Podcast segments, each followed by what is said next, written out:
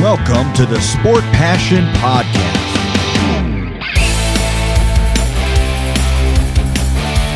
And here is your host, Lars Marendorf.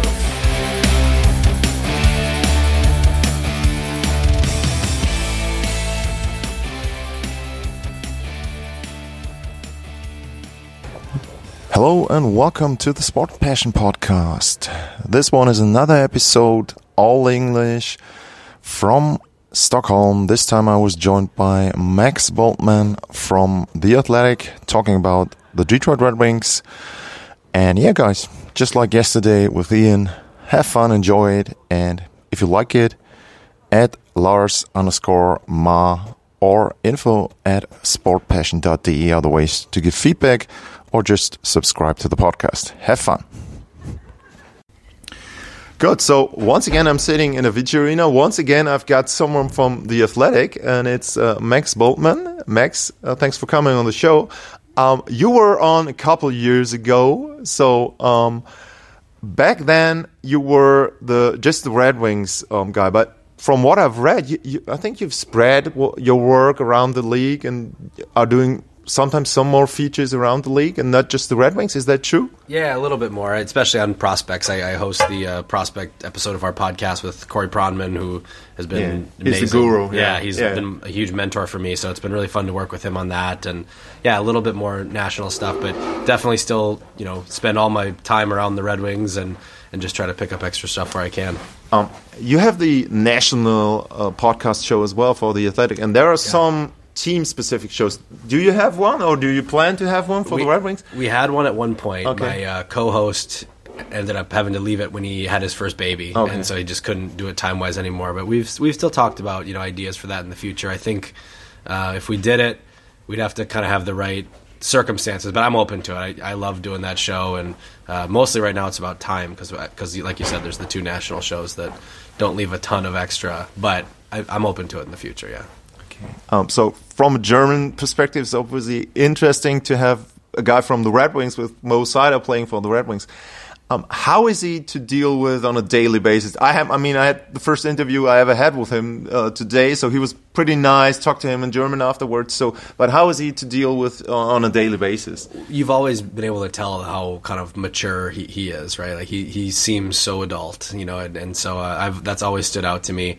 Um, he, he can be really helpful too. Like he, I think you heard it when he talked about Stutzle, right? He, sometimes he can kind of cut through the narrative a little bit and just say, I don't really think it's that. You know, I, I just wrote a story about Lucas Raymond's um, summer training. Lucas Raymond added 12 pounds of muscle this mm-hmm. offseason. It's been a huge storyline. And so I did a big feature about it coming into these Global Series games. And when I asked Mo about it, he kind of said, you know, I think everyone focuses on that, but he could have gotten lighter and he would still be better just because he continues to progress as a hockey player. So I appreciate that about Mo is that he he kind of doesn't always just take the question he's given and, and accept the premise, right? He he will tell you what he really thinks, and I well, appreciate that. I, I, just told you I asked him about who's the hardest to play against, yeah. and he mentioned the New York line with Zibanejad. That yeah. was mo- one of the most interesting answers I got so far. So that's just it's fun to have someone who's taking kind of a, a yeah. different perspective. Absolutely. Yeah, and and from from his play, obviously the first year was very good, and he set a standard. Last season was I wouldn't say he he he didn't improve, but it was he, I think he kept his standard, but somehow you would have expected him to grow more. Uh, what are the differences from year to year that you've seen in his play? A few things. Number one, from day one you saw that he was willing to be physical, but I think that only continues to escalate, and he's really taken on this role where he's not going to let anybody around their goalie. He's and he doesn't care if you're the biggest star in the league. You know, he he's gotten into it with Sidney Crosby, right? Yeah. Like it's he takes that to heart. I think that he's going to be uh, the backbone, the, the, muscle of of that back end, and I think that's a really important trait.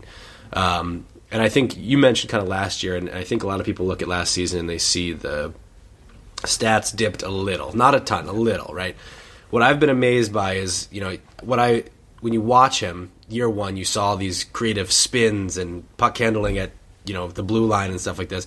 I think he's dialed that back a little bit, and I think um, maybe it makes it a little less flashy. But he's simplified his game. I think he's taken a little bit of risk out of the game. And I find it so funny that as he's done that, you look at this year and he's scoring at his highest rate ever. He just mentioned what, what he wants to do in the games: play simple hockey. Yeah. that's just what he mentioned. So, yeah, so and, I, and I, it shows up, right? Like, that, that's interesting that he says it that way because that's exactly what you see, right? It's um, he. I think he knows that. Um, first of all, this is the thing that amazes me the most with players like him is that they have all this talent, right? He's a six foot four defenseman who can skate like he skates, who can handle the puck like he handles the puck, and who can hit like he hits. It would be very easy to just chase the highlight play all game long, but when you treat those things, I think like tools in your toolkit, and you know when you need the hammer, when you need the wrench, when you need the drill. That's when they all are the most useful, right? Because if, if you're doing them in the wrong moments, they're no showboating. Just use Yeah. it when you need it the exactly. most. Yeah, yeah, yeah. cool. Yeah, and, and I mean, he's got a certain, like you said, he's got a certain attitude about him, and I think that's something that I like in young players. I loved it when Bedard stared down the, the Florida fence. You, you got to have that more. Yeah. Do you think you might see? I, I know he's not preparing that, and he just mentioned it in the interview room that he's not preparing to lay a big hit on. Uh, Tim Stutzle, he might Yeah. if there's an opportunity, but there's no preparation. Do you think that we might see something? I don't know from him, from Raymond, from whoever from the Red Wings, something special today? Raymond is the showman. I think that you know you you. I just think back, and I think to the World Under 18 Championship. Remember when he scored mm-hmm. the hat trick and the gold medal against Yeah. Askarov? And I, I'll remember that moment forever. Right, just watching it on TV. He was two years from being drafted, and I just thought to myself, that is a kid with star power, right? The the, the moment, the celebration, that was on home ice Yeah. in Sweden, right? And so I think he has a way of finding those big moments and excelling in them. And I'm very intrigued to see what he has in store for tonight. Who knows? Like, you know, they could lose 4 0, you know, and he might not have his chance to have that moment. But I could also see a world where he scores a big goal in the first period and the roof comes off the place because of how crazy he goes and all the support that they have here for him. So. Um, he, he's the one that I'm kind of keyed in on. Raymond is to, to see that, but um, if, if Mo lays a big hit on Stutzle, I think a lot of people would key in on that one too. But I don't think he'd celebrate it quite the same way. Yeah. Um, when the Red Wings did their summer additions and subtractions, um, they brought in JT Compher from the Avs, and I thought, okay, you're gonna have Larkin, Compher, Copp as the first three centers. Um, he played with Copp uh, a lot recently in one line. Um, why do you think they changed that? Um, and do you think that they might revert back to playing or separating them in different lines?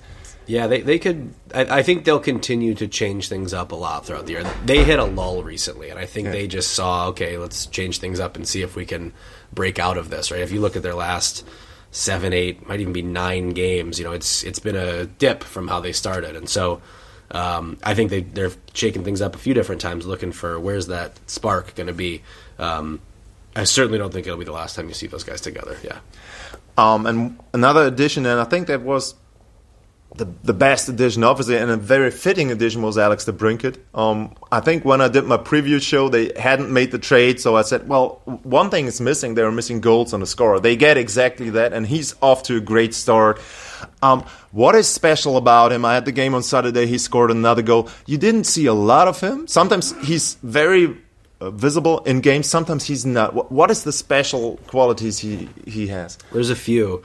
I think the the biggest one is the release. He gets the puck off his stick so quick, right? And I was shocked. You know, they have the new puck tracking, the NHL Edge stats.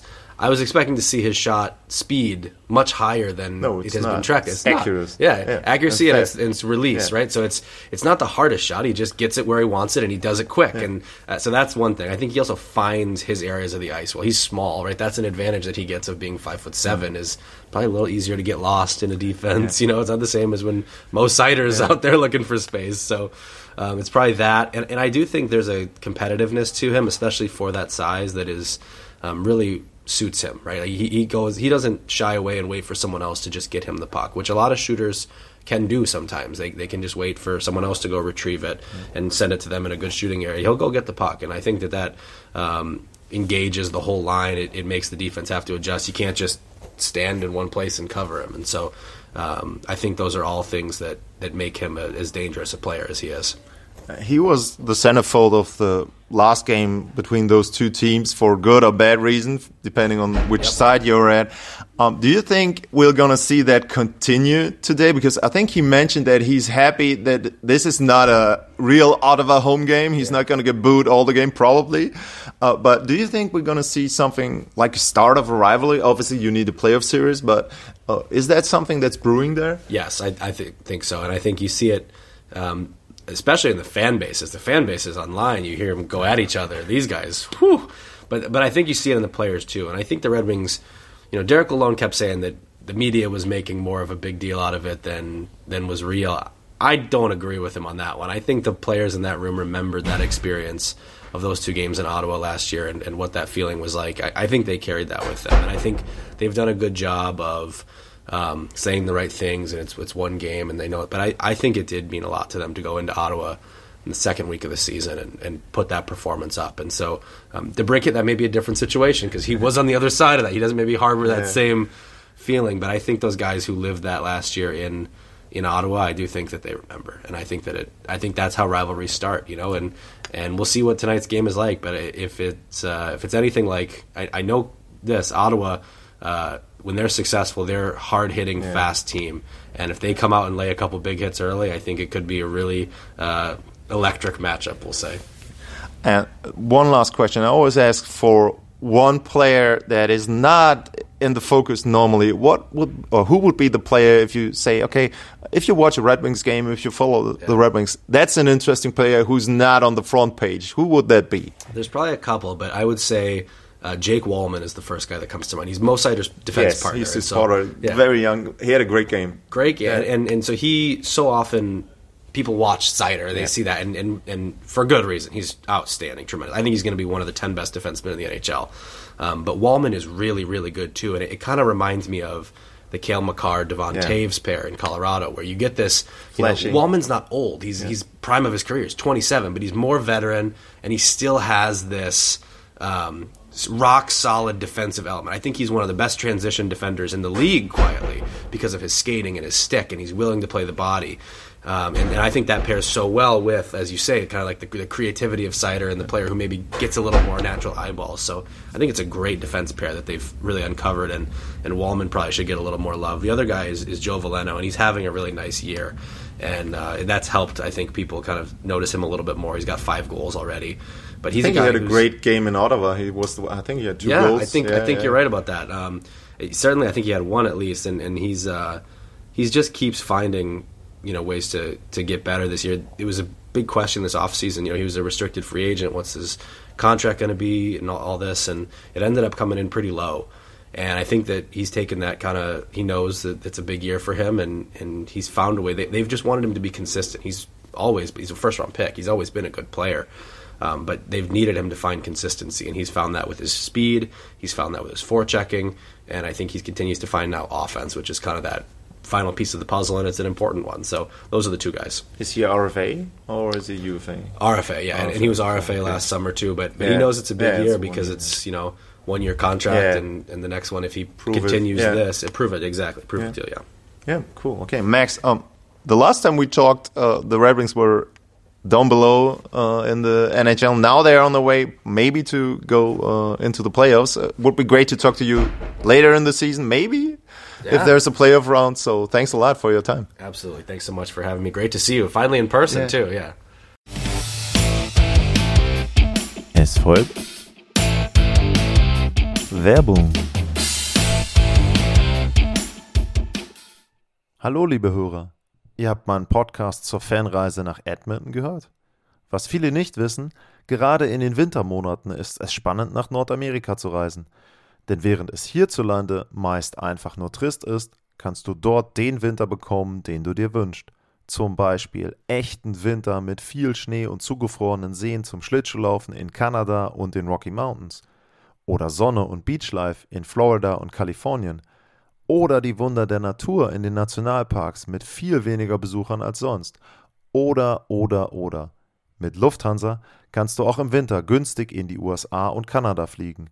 Darum Erlebe den Winter neu und buche jetzt deinen Flug zu Bestpreisen auf lufthansa.com. Alles weitere findet ihr in den Shownotes. Das war die Werbung.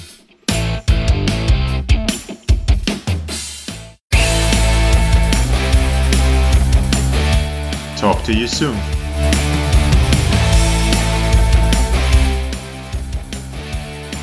Thanks for listening. Bye, guys.